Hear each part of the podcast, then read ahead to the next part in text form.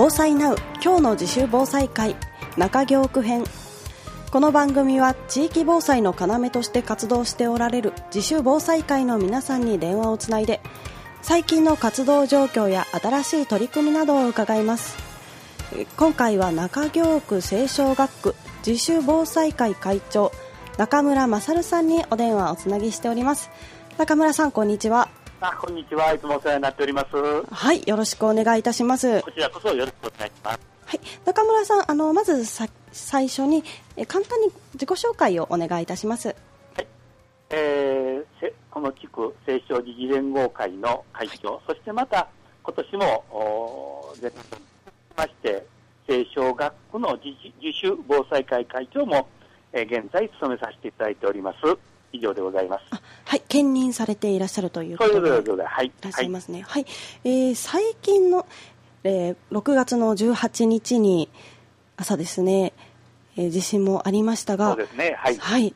その時は何をしていらっしゃいましたでしょうか。そうですね、朝、自宅の部屋におりまして、はい、20前の阪神淡路大震災に匹敵するような、揺れ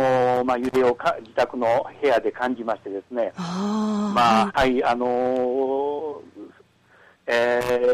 すぐに表出まして、はい、町の様子と、そしてまた自主防災会の会長をいたしておりますので、大きな災害の折には学校を開放いたしまして、はい、皆さん方の、その避難してこられる場所の開設をせねばなりませんのでね、それの、準備に、頭がすぐにそこにひらめいたというのが現状でございます。まだまだ気が抜けないといいますか、やはり常日頃から、考えていらっしゃることを、準備していらっしゃることを、される、ね、ということで、はい、その通りでございます。はい、最近のご活動について、日頃の取り組みとして、いかがでしょうか。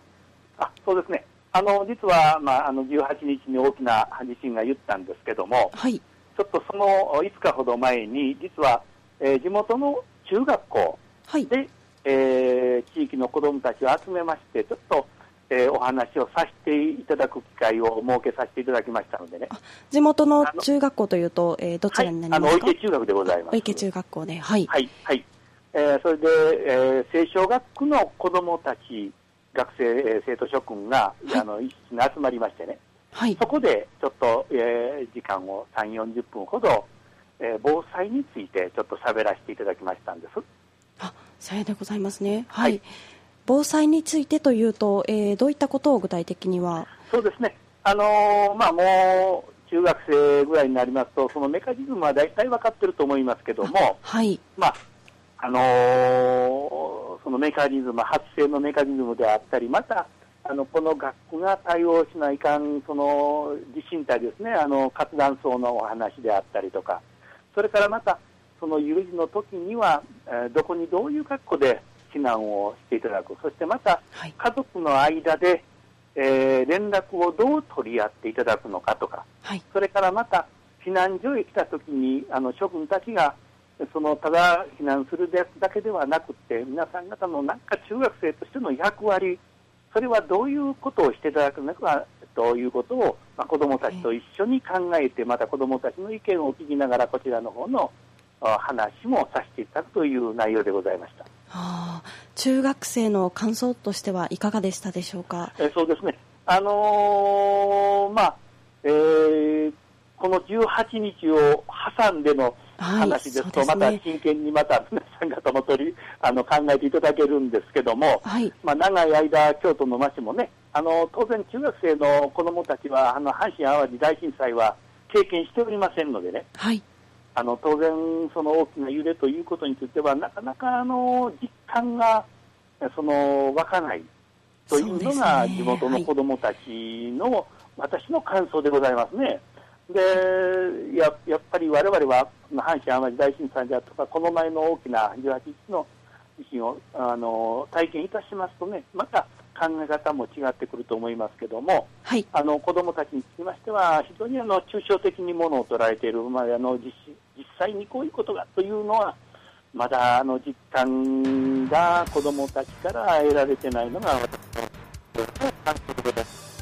ありがとうございます。経験しておられるからこその、ことを伝えられたということで、あとははい、そしてまた18日に多分子どもたち、学生諸君はこの大きな実習をしたと思うんです。そうですね、はい、はい、学区内には大きな災害はなかったんですけども、はい、ちょっ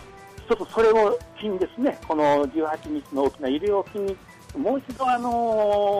生諸君にもこの大きな京都の町での災害を考えながらと思っているのが今の感想でございます。ありがとうございます、今回は青少学区自主防災会会長中村勝さんでお話を伺いました。どうもありがとうございます。こちらこそありがとうございました。またよろしくお願いします。はい。